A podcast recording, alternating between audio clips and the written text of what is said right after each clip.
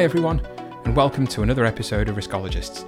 This podcast is proudly brought to you by Optimise and hosted by me, Andy Haslam. This season, we'll be speaking with the key decision makers who reap the benefits and gain the most value from effective risk management. We'll be exploring their perceptions, interactions, and experiences, as well as understanding what they personally have found to be the most rewarding and beneficial aspects that the discipline has to offer. We hope these conversations provoke thought and discussion amongst both risk and non risk professionals to lift the lid on how its effective delivery can add real value to the roles of the beneficiaries. So, without further ado, let's get into it.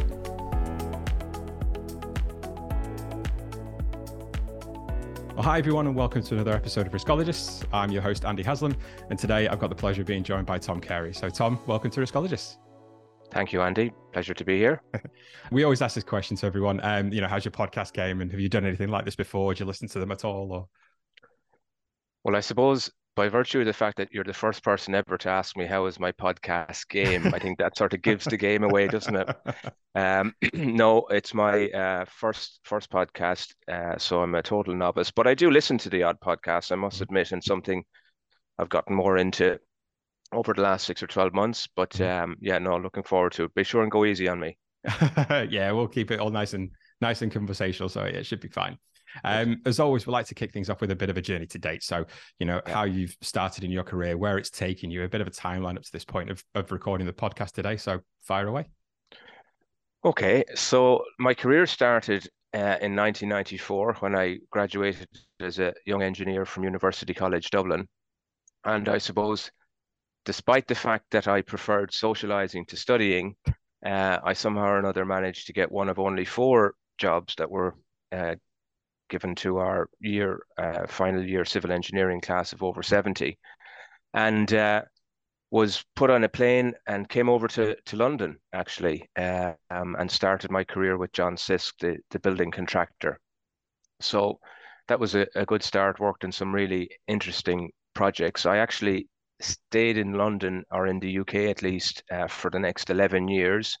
Um, worked with Sisk for a while as a site engineer and then as sort of a section manager. Um, I joined McNicholas Construction or Green Max as you would know them in the UK.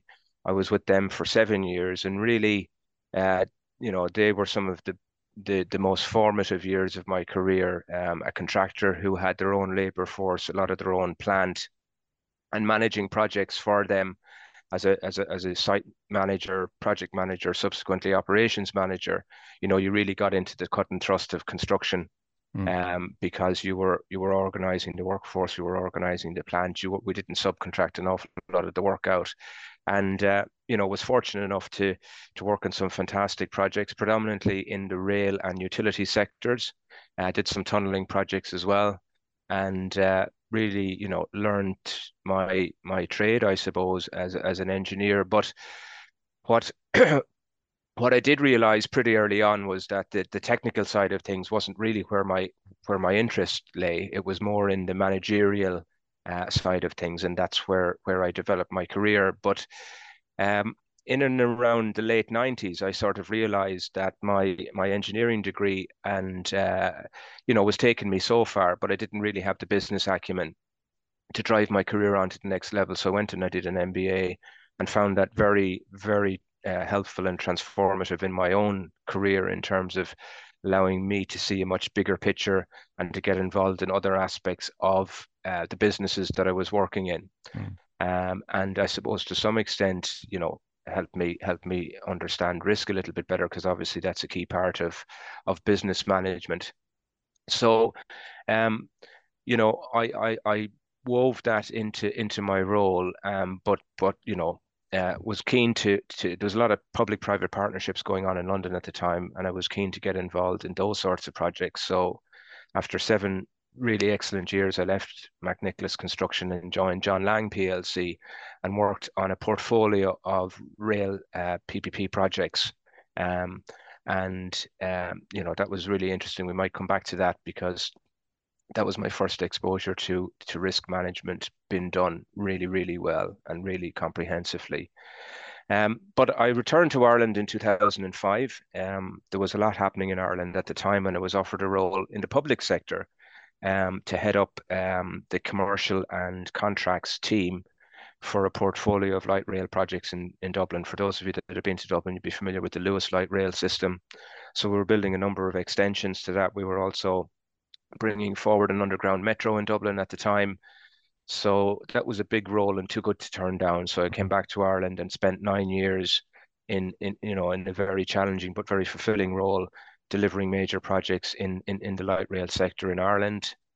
Um, then I uh, spent a couple of years with Dublin Airport in a pretty similar role. I was head of project controls there. Um, you know, getting, I suppose, a flavour for a slightly different sector in terms of aviation and uh, those sorts of projects and all the restrictions that go with them.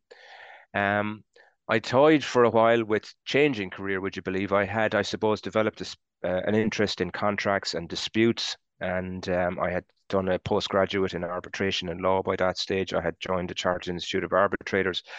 So I went back to, to college to study law and um, was contemplating turning, a changing career and becoming a barrister. Um, I subsequently didn't go all the way with that, completed the law degree all right, but decided to combine my my my engineering and construction management with the law. And, and that's what I've been focusing on since. Mm-hmm. So I went back into the private sector um, in 2017. Uh, spent a couple of years with an international uh, infrastructure services business. Um, and then just about four years ago, I joined my current employer, which is Turner and Townsend, who I had worked with for a number of years, particularly in the public sector. They were one of our advisors on on Metro in Dublin in particular. And um, so, you know, I've had a great opportunity with them to head up the advisory business in Ireland um, working on some of the biggest and, and, and most exciting projects in Ireland. Um, and we're currently looking to expand our advisory services now across Europe. So, you know, I suppose it's it it it scares me to say that it's been a 28 year career to this point in time, because that seems like an awful long time, and you just realize how bloody old you are. but uh, nonetheless, you know, I've I've I've been fortunate to have worked uh, for the for contractors on the client side with two different organizations and now now in consultancy. So the dark art of consultancy, I finally gave into it, and uh, that takes us up to date. Also, it's, it's an incredible sounding career with such a, a, varied experience in, in all these different sectors. So it's you know I, I, your insight is going to be invaluable. So thanks you know thanks for the run through of that one, Tom. But before we kind of get stuck into the topic in a little bit more detail, and after all, this is a risk management podcast. Um, I think you touched on it very briefly just then, but um, you know, what's your experience been with risk management over your career, and you know, what sort of relationship have you had with it?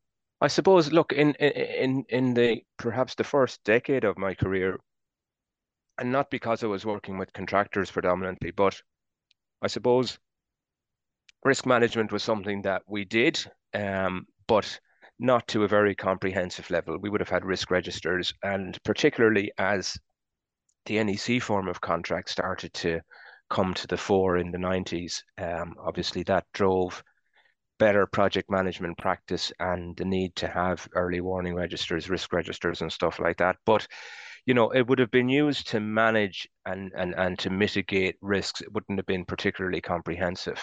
Mm-hmm. Um, up until the point that I joined John Laing PLC, and as I said, you know, we had a portfolio of PPP projects which mm-hmm. John Laing themselves were investing in. They were the developer of these projects quite often. And as you'll you'll appreciate and your listeners will appreciate, you know, when you're putting your own money into something, uh, particularly a construction project, um, it, it it sheds a different focus or creates a different focus. So the need to absolutely understand the risks associated with these projects when we were developing the business cases in the early stages of developing these PPP projects was an absolute must. And and and I suppose it's where, you know, they John Laing PLC had a specialist risk consultancy business that worked for them. And um, as I got involved in, in, in various projects, I, you know, was involved with with these uh, consultants, uh, doing workshops, producing both cost and schedule risk analysis, quantitative quantitative cost schedule risk analysis, and you know it was a real eye opener. It was a real eye opener. Wow, you know this is this is a different level, and um, so you know what I would say is that ever since then, I've taken that with me uh, for the rest of my career, particularly, you know, working on the client side, uh, working on major projects on the client side. Um, you know, the need to do QRAs, the need to do good risk management. Uh, it's something that I've been a, a, huge advocate of ever since. You know, I have um, developed risk management um, uh, expertise within all the organizations that I've been in ever since, and um, you know, embedded QRAs within those organizations. Uh, no doubt something that that that that will come back to.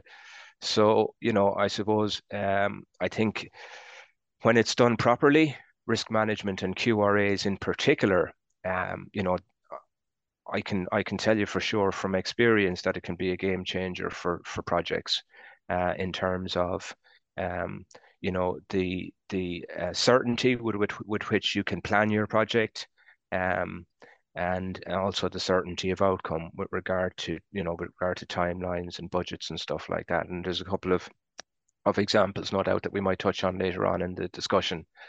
But um yeah so you know um and that applies that that need for risk management and that benefit of risk management in my experience applies across a broad range. I've implemented it on multi-billion euro rail projects. I've implemented it on it projects implemented it on much smaller scale infrastructure and building projects you know and and and sometimes there's a cut your cloth to suit your measure type approach needed but um yeah you know it is that that's that's how my my relationship with risk management has has evolved to being a, you know a real a real advocate of it. And seeing the, the huge benefits that it can bring when done properly. Exactly. I think that's a good a, good point to to end it on there is when it's done properly. Um kind of getting into the, the, the topic that we've got for today. So as everyone can probably tell from the title of the episode uh, today we're going to be discussing qra and namely is it worth it? Um, or is it worth the risk? Sorry i should say. Um, we'll go into this in a little bit more detail shortly but from your perspective i think you've slightly touching it already. You know, why did you choose this topic in particular? We we discussed, I think, before this podcast a few different points, but is there anything that um, it made it in particular something to to to focus on for today? Yeah, I suppose. Look, I I've, I've gone into organisations where they have done risk management, but to be honest with you, it has been very much uh, a tick box exercise. Um, the production of a risk register is obviously very good practice from a project management point of view, but you can take it so much further. Um, and I suppose people often struggle with, well, you know, at the, at the extreme, you know, you get project managers perhaps that don't like that the the the hassle of having to put together risk registers and mitigation plans and different mm-hmm. things like that, and man- managing and monitoring that because it's you know it requires a, a, a, level of discipline and time and stuff like that. And, and and and the whirlwind of the day job sometimes makes it seem difficult to fit these things in. But so you'll get the reaction that oh i manage risk. I'm managing risk all the time. You know i don't need to write it down. I'm managing it. But of course we all know that you do need to write it down because you need people to help you manage risk and you need to have a common shared understanding of what the risks are in a project and most importantly what the mitigation measures are um, and have those mitigation measures in place and agreed with the team. Um, then you get, you know, you get some people who who do risk registers and faithfully produce risk registers and put in mitigation measures and stuff like that, but they see that as the the sum total of their job, and they sort of feel if they've got a risk register and it's been updated uh, once a week or once a month or whatever it is, depending on the size and scale of the project, that they've done their job and they often find it difficult to go well why would i spend more time and effort on doing quantitative risk analysis? But i suppose that's why we, we have got this topic you know is it worth it? And and and i can i would i would say it absolutely is worth it in the right circumstances. Um, the benefit that you get out of doing that forensic analysis of risk and detailed assessment of the time and cost impacts of the risks that you've identified um, and you can link that into your schedule, you can link that into your budget. Um, you all of a sudden have a far more robust view of your project. You have a much better handle on how you're going to manage your project and what needs to be done to make it successful. And because those things are in place, then you eh, vastly increase the probability of having a successful outcome and, and getting the project team behind you in, in, in achieving that. Um, so I suppose, you know, the, the, the title is appropriate because some people might be sitting there going, "Oh, QRA, that sounds very complicated. I need specialists and stuff like that. Is it for me? Um, and you know, and depending on the size and complexity of your project, I would say that it absolutely it absolutely is, and something that um, that people should take that leap of faith and and and you know get get get into QRAs because the benefits are are are, are significant. Mm-hmm. Brilliant. Cheers for that, Tom. Um, so I'm sure the majority of our listeners will already have some understanding of what QRA is. Um, however, for the benefit of anyone listening who doesn't, uh, quantitative risk analysis or QRA is uh, basically a tool which is used in the risk profession to assess confidence across cost and schedule objectives. So it helps to provide insights into where a project or a business may be particularly vulnerable. Uh, and so we can then focus our attention on those areas. Um, so for Tom, you know, you've already mentioned about how you come across this thing called QRA, but did you have any preconceptions or expectations at the start of your journey with it? Um, I suppose not particularly. It was pretty new to me, Andy, to be honest with you. So I suppose I, I'd like to think that I had an open mind. I'm sure at some point I was saying, "Who the hell is this guy, and what is he doing, or what, you know, why are we going through all this rigmarole?" And sometimes, you know, uh, you have to bear with it, and when you see the output, and then I mean, the thing that struck me on the um, on the PPP projects that I was working on with John Laing uh, was that we did we did we did QRAs regularly, so it wasn't a one-off thing for the purposes of the business case. Yes, it was, but it also then was a continuous process of revisiting, perhaps on a quarterly basis, our risk exposure and the great thing then from a project contract management point of view was that you could see that you were effectively managing risk because you were constantly reducing your exposure. And you know, you need to do a quantitative risk analysis to be able to quantify your risk exposure, whether that be time risk or cost risk. Um, so, you know, by the time you get on to iteration three, four, five, and you can start to see the, the the risk journey that you're going on. And it's a great one for you know particularly for stakeholders and for boards and stuff like that that you can go and say look we're managing risk effectively on this project by virtue of the fact that we are reducing our exposure. And sometimes it goes up you know sometimes things happen and the risk profile might go up but you can explain that too but at least you're you're managing it. So I don't think I had any preconceptions, but whatever they were, they were pretty quickly dispelled by you know a a, a really good uh, risk consultant who who produced good quality outputs that we had a lot of confidence in because of the time and effort that went into producing um, the outputs and um, as I said that repetition then to see the progress of of mitigating and managing risk effectively was you know was invaluable. Mm-hmm. So, in your opinion, how do you how do you measure the value of risk management with and without QRA? Then, I mean, do you feel that risk management maturity has improved because of it? Yeah, I mean, definitely. I mean, I suppose you know, um, if you look at the environment that we're in now, um, compared to let's say 15 or 20 years ago, the need to be able to um, demonstrate, be transparent with a broad range of broad range of sh- uh, stakeholders on a project that you are managing this project effectively you know really good quality risk management is a is a is a really important tool in that respect i mean um, i'm currently advising um, the Irish government on on uh, as a peer review on some of the major projects that we're bringing forward in Ireland. And we have, um, in Ireland at least, we have introduced a, a sort of a major projects advisory peer group that that give assurance to government that these projects are ready to be brought forward to the next stage. Mm. And I can tell you now that risk management and the approach that those projects have adopted to risk management, have they done have they got good quality registers? Have they done schedule risk analysis? Have they done cost risk analysis? They're the questions that we're asking. Mm-hmm. And, you know, that wouldn't have happened 10 or 15 years ago. So I definitely think people are beginning to realize that, you know, there's value in this and managing your risk is a key part of having a good project. You know, obviously there's the Brent Bent Flyvbjergs of this world and that have sort of popularized um, good risk management and what have you. But I think it's definitely maturing, particularly on the area that I'm most familiar with, which is infrastructure projects Mhm. and major infrastructure projects. Um, undoubtedly, we've come a long way. And you know, in fairness to to the UK uh, authorities, you know, um, there's a lot of a lot of excellent work being done um, by by various different groups there. Um, I'm thinking of the major projects. Um, is it major projects group or major projects advisory? Apologies, I, I don't know the name properly, but you know, I think you know who I'm talking about. Mhm. You know, the process that they have around what does good project management look like. You know, risk management is at the is at the heart of it. Mhm.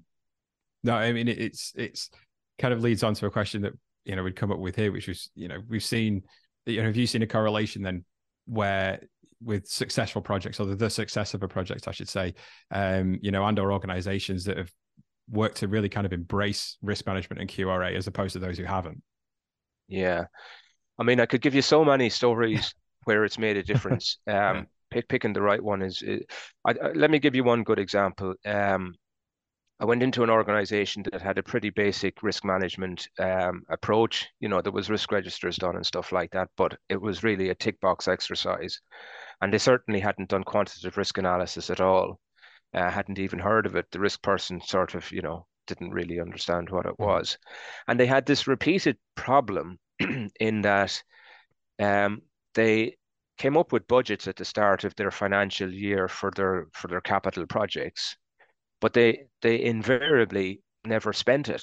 Okay, so they might have gone and looked for, let's say, I don't know, 200 million in a particular year for their capital projects, of which there might have been 60 or 70 individual projects, some big, some small. Um, and over the course of the year, they would constantly write down that budget um, because they weren't delivering the projects on time. They were getting delayed predominantly. Um, and this was a source of huge frustration to this organization, as you Mm. might imagine. They were Yeah. setting aside this capital, which they viewed could be used elsewhere for for for these things, and and and they weren't being used. So when I went in there, we introduced QRA, and when we went to set the budget for the next year, we we developed a high level schedule for all of these projects and we Mhm. didn't have to go into a huge amount of detail you know because some projects were at a very early stage of maybe feasibility or even early design stages so we didn't always have a great understanding of the scope but we had enough of information to be able to put together a high level schedule for each of those projects Mhm. put that into a master program and then we spent a couple of days well not su- su- successively but a couple of workshops Hmm. Probably all in all a couple of days realistically, going through each of the projects, understanding what the main risks might be to the delivery of that project. And some of it was definition issues, some of it was development of design, some of it was constraints that might prohibit construction. Obviously, to, I don't want to give the game away, but this was in a in an, an airport environment, so there was a lot of interface or interplay between projects. You know, if you were doing one project in this part of the airfield, then obviously you couldn't do it in another part. So all of this needed to be contemplated in terms of the risks. And we did a comprehensive piece of work on that. And at the end of it, we came up with a risk adjusted schedule for the 70 or 80 projects for that year. And because we had cost loaded the schedule, we came up with a revised uh, spend profile for the year based on the risk adjusted schedule. And if I remember rightly, just to give you broad figures, and it doesn't matter, but I think that particular year we're looking for 150 million. By the time we'd finished the the the, the QRA exercise, we had written it down to something like 115. That was the practical, what we felt was achievable on a risk adjusted basis, right? That financial year, we spent 114.7 million or something ridiculous. You know, it was so close to it, it was unreal. And to this to this day, and they've they've kept that model, but I don't know necessarily if they've uh, applied the same rigor. But you know, people were just delighted with it in the Mhm. sense that um, we got the thing so much more realistic because we had made a risk adjustment uh, and we'd put hard work into it. It wasn't just, okay, let's come up with a few risks for this project or that project. We went into it in depth, brought in the people that knew what they wanted to deliver and discussed it, identified the risks, and then worked that through um, a QRA on the schedule. So, you know, there the proof is in the pudding. I could give you several other examples, but there's a you know a really a really good one. Mhm. No, it's fascinating. It's it's impressive to see that it's actually done what it's supposed to be doing, and it's it's been so valuable to the to that particular client. So uh, it's yeah. a really great insight for it.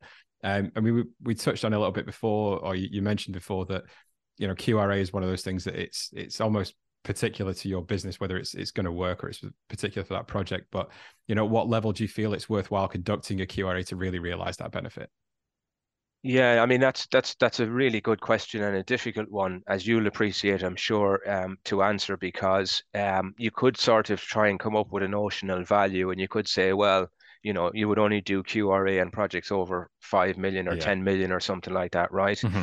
But I think that doesn't do it justice because, you know, I have worked on some extremely complex projects that are that are potentially lower in value you know that might be in and around that 5 million threshold but because of the nature of the project you know it could be an IT project or it could be a construction project but with a lot of moving parts a lot of interfaces um, so I think that's a bit of a judgment call. But I suppose if you were to try to apply some sort of rule of thumb, you know you can you can the thing about it is in my experience is you can do qra light like i mean you can the level of um, analysis and risk that you go into is really you, you you cut your claw to suit your measure. If you've got a five million project, it doesn't mean you can't do a QRA in it. Mm-hmm. It just means that you probably don't have a risk register that's got 200 risks on it, perhaps. Mm-hmm right?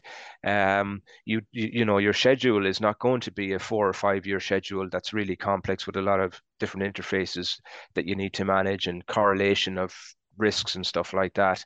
But you, it can still be effective and it can be done much quicker for simpler projects. So, you know, my thing would be do it if you can um, no matter what the size of the project, and certainly anything over five million, I think you should be seriously considering doing it. But that's mm. just based on my own my own experience, you know. Yeah, it's definitely a case of horses for courses. I think is you know to, to, use another expression for it, but yeah, it's definitely yeah. um, it's good to hear that it's it's relevant on the smaller projects as well as the bigger ones.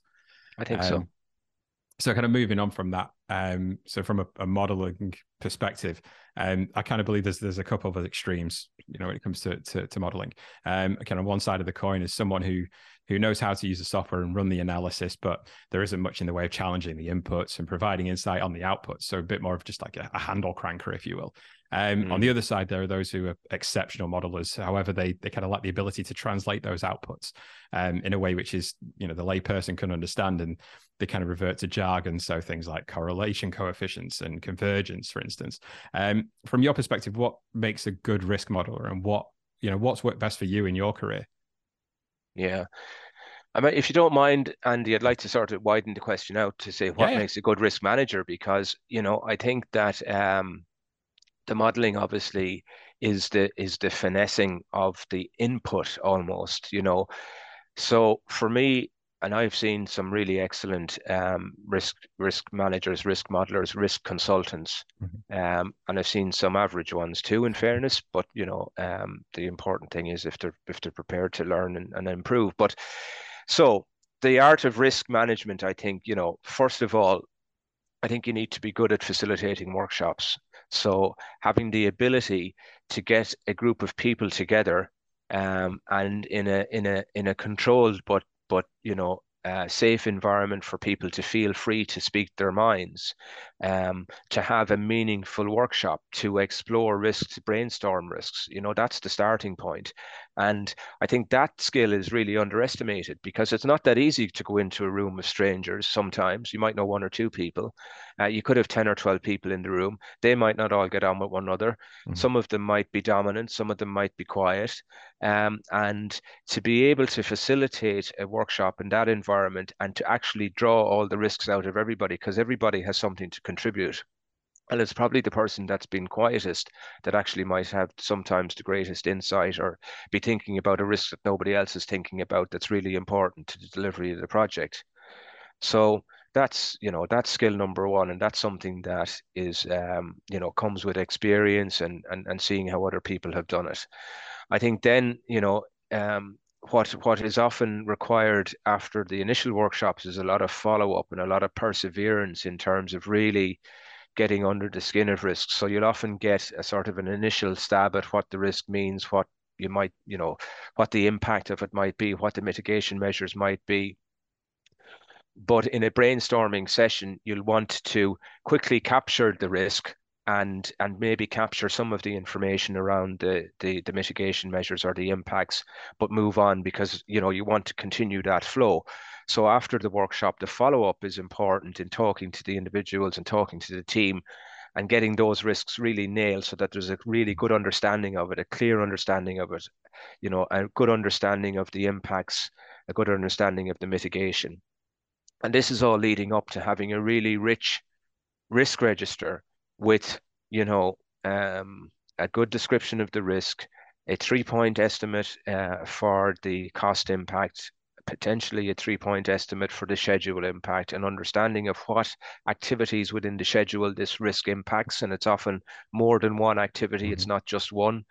Um, and if there's correlation issues, so developing that really good quality risk register that you're then going to use your model on is the is the secret to it and you know we've all heard the expression rubbish in rubbish out right mm-hmm. so um, you need to be as a as a risk manager, risk modeler, you need to have that perseverance. You need to have that tenacity to be able to go and talk to people that don't really haven't got the time to talk to you, but nonetheless you need that information because this is your baby. This is the thing that you're going to model, and uh, you want it to be right. You want it to be as accurate as possible.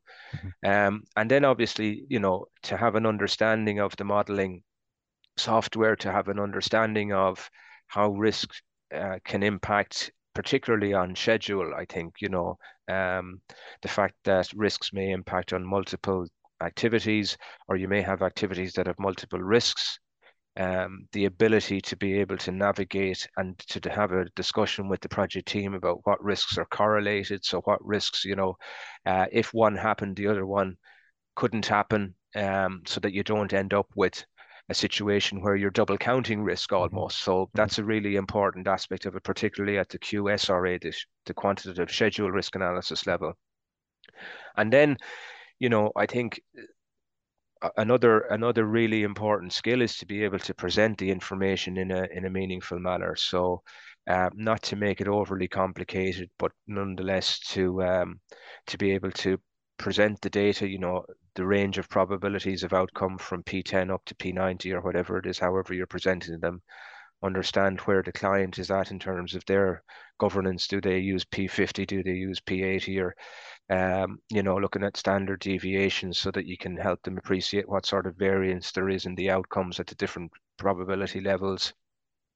And then you know it's it's quite often an iterative process it's not a case of the first time you do it and the first model output is is is the final one even even in you know you you would normally have to go back and maybe fine tune it because you might not that you don't like the outcomes but it might be throwing up some anomalies or whatever mm-hmm. and maybe when you when you sit down and you've got the you've got the modeling the first pass of the modeling complete it's a good opportunity to sit down with the project team and go through it and and fine tune things a little mm-hmm. bit um, and then you know to be able to present that back to be able to present it to to the project team or even to perhaps more senior people um, and you know, in my experience, when you do present that back in a in a very concise and meaningful way, and people see the level of effort and detail that you've got into, it creates a huge level of confidence in the project. Um, and you know, then the proof is in the pudding in terms of um, how accurate it, it becomes uh, subsequently, you know, in terms of bringing projects within budget, bringing them on time, which is obviously always a challenge. Um, so I think you know there's the, the role of the risk modeler, the role of the risk manager is multifaceted, and it's not a not an easy job. But um, you know those skills can be acquired. You don't have to be good at everything. Some people can be good facilitators. Some people can be good modelers, and obviously you know people are working to those that have good facilitative skills, working on their modeling, perhaps, and vice versa. So you know it's all it's it's all part of the journey, isn't it? Mm-hmm. No, definitely. Well, thanks for that, Tom. Um, moving on really again. So to, we've we've mentioned really about the benefits of the, the, the positive side of, of QRA and how it benefits a lot of organizations and projects and things. So to kind of flip and go to a bit of a devil's advocate, um, you know, with this one, do you think there's there's a potential that we we put too much faith in QRA sometimes? Um, you know, you've already touched on the fact that sometimes it's it's based on the inputs being there and, and the old adage and you know, garbage in, garbage out springs to mind. Mm, yeah. Um, look, I mean, I suppose there is there is a risk, uh, pardon the pun, uh, to putting too much faith in QRAs for sure. Um, I suppose maybe two ways of, of of thinking about it. First of all, you know, even before you do a QRA, you've created a pretty good risk register to enable you to do it. And um, hopefully some of your listeners will appreciate that in order to do a, a schedule risk analysis, a quantitative schedule risk analysis, you really have to have a lot of discipline in your schedule. So logic links um, all have to be in order for the risk model to actually work. So there's two things in that. You get a really good risk register and a good understanding of your risks. Hopefully, you've developed mitigation measures and you understand the impacts. So, even before you do the modeling, you've got a huge sort of head start on really managing your project much better and getting a much better handle on managing your project.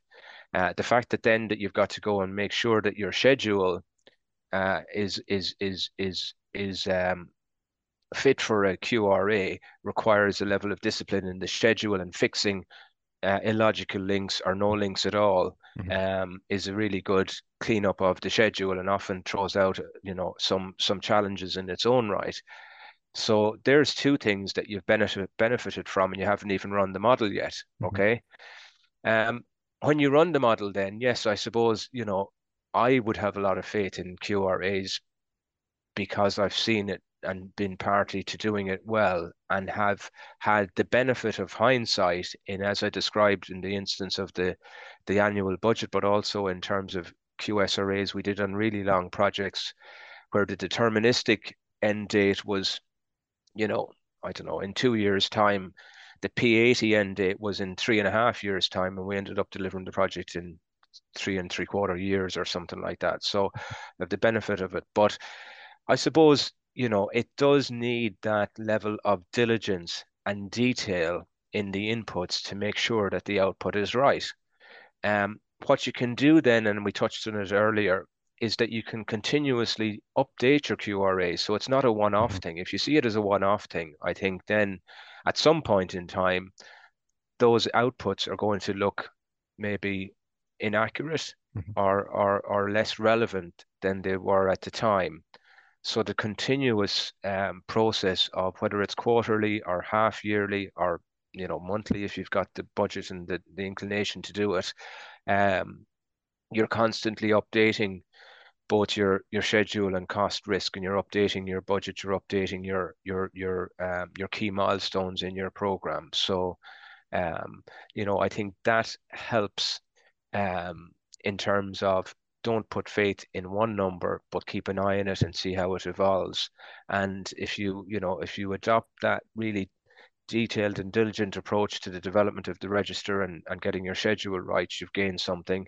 And if you continuously do your QRA, I think the level of certainty then that you can have in the outputs and the confidence you can have in the outputs, uh, you know, are there and, and you don't need to be worried about putting too much faith in it. Mm-hmm. I mean, you just mentioned that obviously about the um, you know, to to get the best out of it and to have faith in what's going into it. It relies on good inputs to it being the risk register and then also with a decent schedule. Um, you know, con- considering that approach to ensure that there is a valid, you know, valid inputs to the QRA. Have you had any kind of experience that in, in how best to do that? How best best to get the best inputs into it to get the most out of the QRA?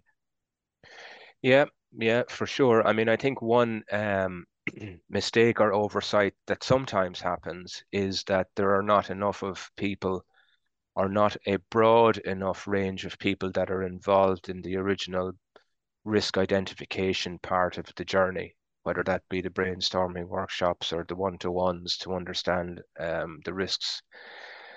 You know, the last thing that you want is to produce your risk register, do your QRA modeling, and then for somebody to come in and go, "Oh, you didn't think about this, or you didn't consult me, or you didn't you didn't think about that." So I think you know to validate the inputs, you do need a broad range of people. You need the technical people, you need the commercial people, you might need the legal people, you might need the planning people. You obviously need the risk people, the project manager.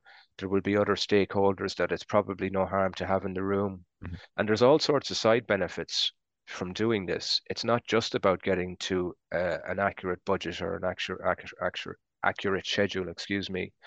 You know, there is an element of team bonding that you get out of these sessions. There's an element of shared understanding of what the project is about and what the risks are in the project that have huge benefits as you start to deliver that project. Um, so I would say that a key thing is to make sure that enough of people from a diverse range of of of, of skill sets and technical parts of the project or you know disciplines professions contribute at an early stage because then you will have greater confidence that you've covered all of the risks and the inputs will be the much more much more accurate for it. You know it may be a case that some people, while they'll be able to tell you about the risk, might find might struggle to quantify it. They might go, well, what's the what's the likely impact of that in terms of cost or time? And they might really struggle with that. So that's okay. You can park that, and mm maybe you can sit down with the project manager and the commercial people at a later point and and they can figure it out mm-hmm. um, and they can come up with some sort of a formula or a method of calculating the minimum most likely and maximum impacts on cost and schedule. But um, I think I think you know um, the other thing is I suppose is to get a, a, in terms of validating the inputs is just to get somebody maybe from another project to come in and have a peer review of it. Um, we would quite often uh, start the risk uh, process for a project with looking at a previous project, mm-hmm. what were the risks that were on the previous project, or looking at a lessons learned report from mm-hmm. a, a, similar project will often be a rich source of, of, of information and risks, which you know can give you that confidence that the inputs that you're putting in are valid because this has happened before and this is the lessons that the last project uh, gave us. So they're they're all things to consider to make it to make it better yeah, I think it's a lot there for, for the listeners to take away from it. They'll hopefully get the best out of the QRA for them because it's it's all invaluable information there. Um, just kind of wrapping things up then a little bit on the on the topic. Um, you know, organizations that we've dealt with in the past can vary in, in terms of what they want from a QRA, you know, in terms of knocking up a 50 page report or some are happy just to do it on a page or two. Um, in your opinion, you know, what what are the key outputs from a QRA that have, have helped you make decisions?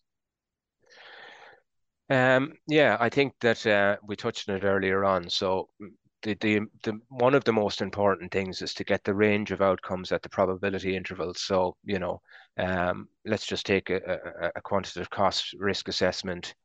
Uh, more often than not, an organization is going to use that to inform their risk allowance or contingency within mm-hmm. their budget.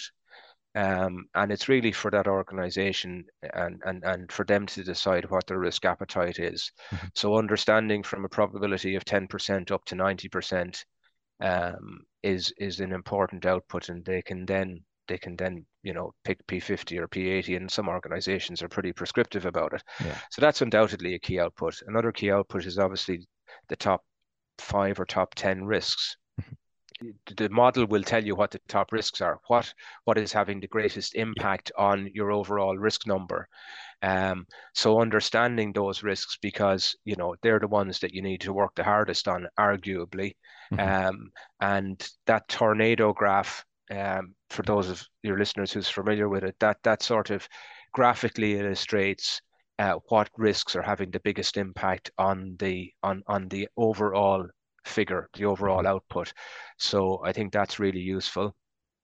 And perhaps the third thing then is if you're in the space of, you know, um, this isn't your first rodeo and you're doing successive QRAs, um, there's a really nice visualization of your risk exposure that can be done.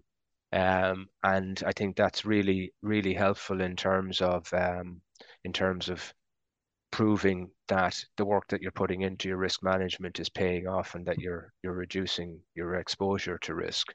Mm. So yeah, you know, it doesn't need to be a 50 page report. I mean, I think the body of the report can be five to 10 pages, perhaps not even that. A couple of key tables, a couple of key graphs.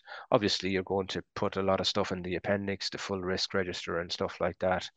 Um, but in, in, in my experience, those three things are probably the most important. Mm-hmm. No, it's excellent. Again, it's it's another key valuable piece of of uh, information and, and experience from you that I think you know everyone can really take away from from that. Um, so that really kind of brings us to the end of the topic. Um, but you know, as, as we get towards the end of the podcast, and, and all our regular listeners will know uh, that at this point we tend to ask our guest the question: you know, if you could give yourself one piece of advice at the start of your career that uh, that may have, you may have picked up along the way, that you know, what would it be? Um, and it doesn't need to be QRA related. Yeah. Um, I suppose one of the things, and maybe it's a personal thing, but I'll share it with you nonetheless. Um, I think that um, doing a bit of work in terms of trying to understand yourself is really, really important. And I say that in the context of the relationships that you will have with people over the course of your career, whether they be uh, people that you're managing, people at your own level or grade, or, or, or those that are managing you and, and your seniors. And I suppose it probably took me quite a while for the penny to drop. As you might appreciate, I started off my career working in the cut and trust of construction, um, and particularly in Greenmax. I alluded to the fact that we had our own workforce, so you were, mm-hmm. you were, I don't know if motivating is the right word, but you were, you were managing a workforce yeah. on the ground, and you know they weren't professionals um, as such, but you know they they were great at their job and stuff like that. But it was pretty pretty gruff. There wasn't a lot of political correctness, and uh, nobody was using pronouns or anything like that. Yeah. But um, so then to move into a more professional sort of arena when you get into on the client side, and you know even at the higher levels in a contracting organization, and you're dealing with a broader range of stakeholders, a broader range of uh, of of colleagues from different functions, uh, finance and marketing and stuff like that. That's when your interpersonal relationships with them and your ability to to work with those diverse range of people who will all have different personalities, different perspectives. Um, that it can be, you know, it can be probably quite easy for some. It can be challenging for other for others. And I think the key to unlocking that is to start by understanding yourself. So um, you know, if I was to give myself a little bit of advice, it would have been to probably put a book or two in front of me and make me read them at a much younger age. You know, I'm particularly thinking about things like The Seven Habits of Highly Effective People by Stephen Covey, um, Win Win, uh, all of that sort of stuff. You know, I think that it pays huge dividends. So your ability to get to to get on with people and in order to do that, you need to understand yourself before you try to understand others. Mm-hmm. Um, but you know, I think no matter what walk of life you're in, um, the ability to, and you don't have to. Sorry, you don't have to get on with everybody. As in, you don't have to be best friends with them. You just have to mm-hmm. learn how to work with them and get the best out of them and get the best out of it together. Um, so I think that that would be the best piece of advice um, at the start of your career. I don't think it was focused on much when I was a young graduate. Perhaps they do focus it on more now in in in, in universities, but certainly don't underestimate um, what what is needed. And I think particularly for the the male cohort on on the call, um, you know, there's a lot of research that's been done now that that has helped uh, to understand that males mature much later than females from an emotional intelligence point of view. And um, sometimes it's well into their 30s, sometimes into their 40s before, you know, and, and maybe helped by having a family or something like that, that they become a bit more uh, considerate and a bit more thoughtful about understanding themselves and understanding others. So um, that would be that would be something that would be um, would be my advice for what it's mm-hmm. worth. No, it's uh, really insightful, and you know, I, I agree wholeheartedly with that. I think it's, um, you know, I I'd pass that on to myself at a younger stage as well. So yeah, it's I'd have to agree massively with that one. Um, I mean, that really does bring us to the end of the podcast. So it only leaves me to to to thank you, you know, a great deal, Tom, for for your time and and your valuable insights today. Um, so uh, you know bringing us to the end of it if, if any of the listeners want to contact you uh, regarding this episode or anything else with it you know how's the best way for them to reach out for you yeah, well, listen, thanks very much for having me. I've really enjoyed it, and it's a pleasure. Um, yeah, I hope hope that your listeners get something from it. Yeah, look, um, you know, Tom Carey, I work for Turner and Townsend in Ireland, so anybody will get me on LinkedIn. Um, if you want to drop me an email, it's tom.carey at turntown.com. Um, but yeah, you know, uh, probably LinkedIn is the best way to, to, to reach out to me. Um, so I look forward to hearing from some of your listeners. Awesome. Excellent. Well, thanks again, Tom. It's been an absolute pleasure. So, uh, but everyone, thanks for listening, and uh, we'll be back with an episode soon. Great. Thank you, Andy.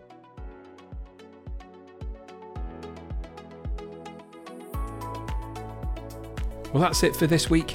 If you've enjoyed this episode of Riskologists, please make sure to follow Optimise on our social media platforms, where you can subscribe to this podcast, be notified of the latest releases, and help us broaden our reach to the wider risk community. You can also find the full back catalogue from season one, where we've interviewed some of the discipline's most renowned thought leaders around the industry's most pressing topics. If you'd like to get in touch, either as a future guest or with any subject suggestions you'd like to hear covered, please contact us using the address in the podcast notes below. And please join us next time, where we'll be hearing the thoughts of another key decision maker and their experiences with risk management. Until then, thanks for listening and take care.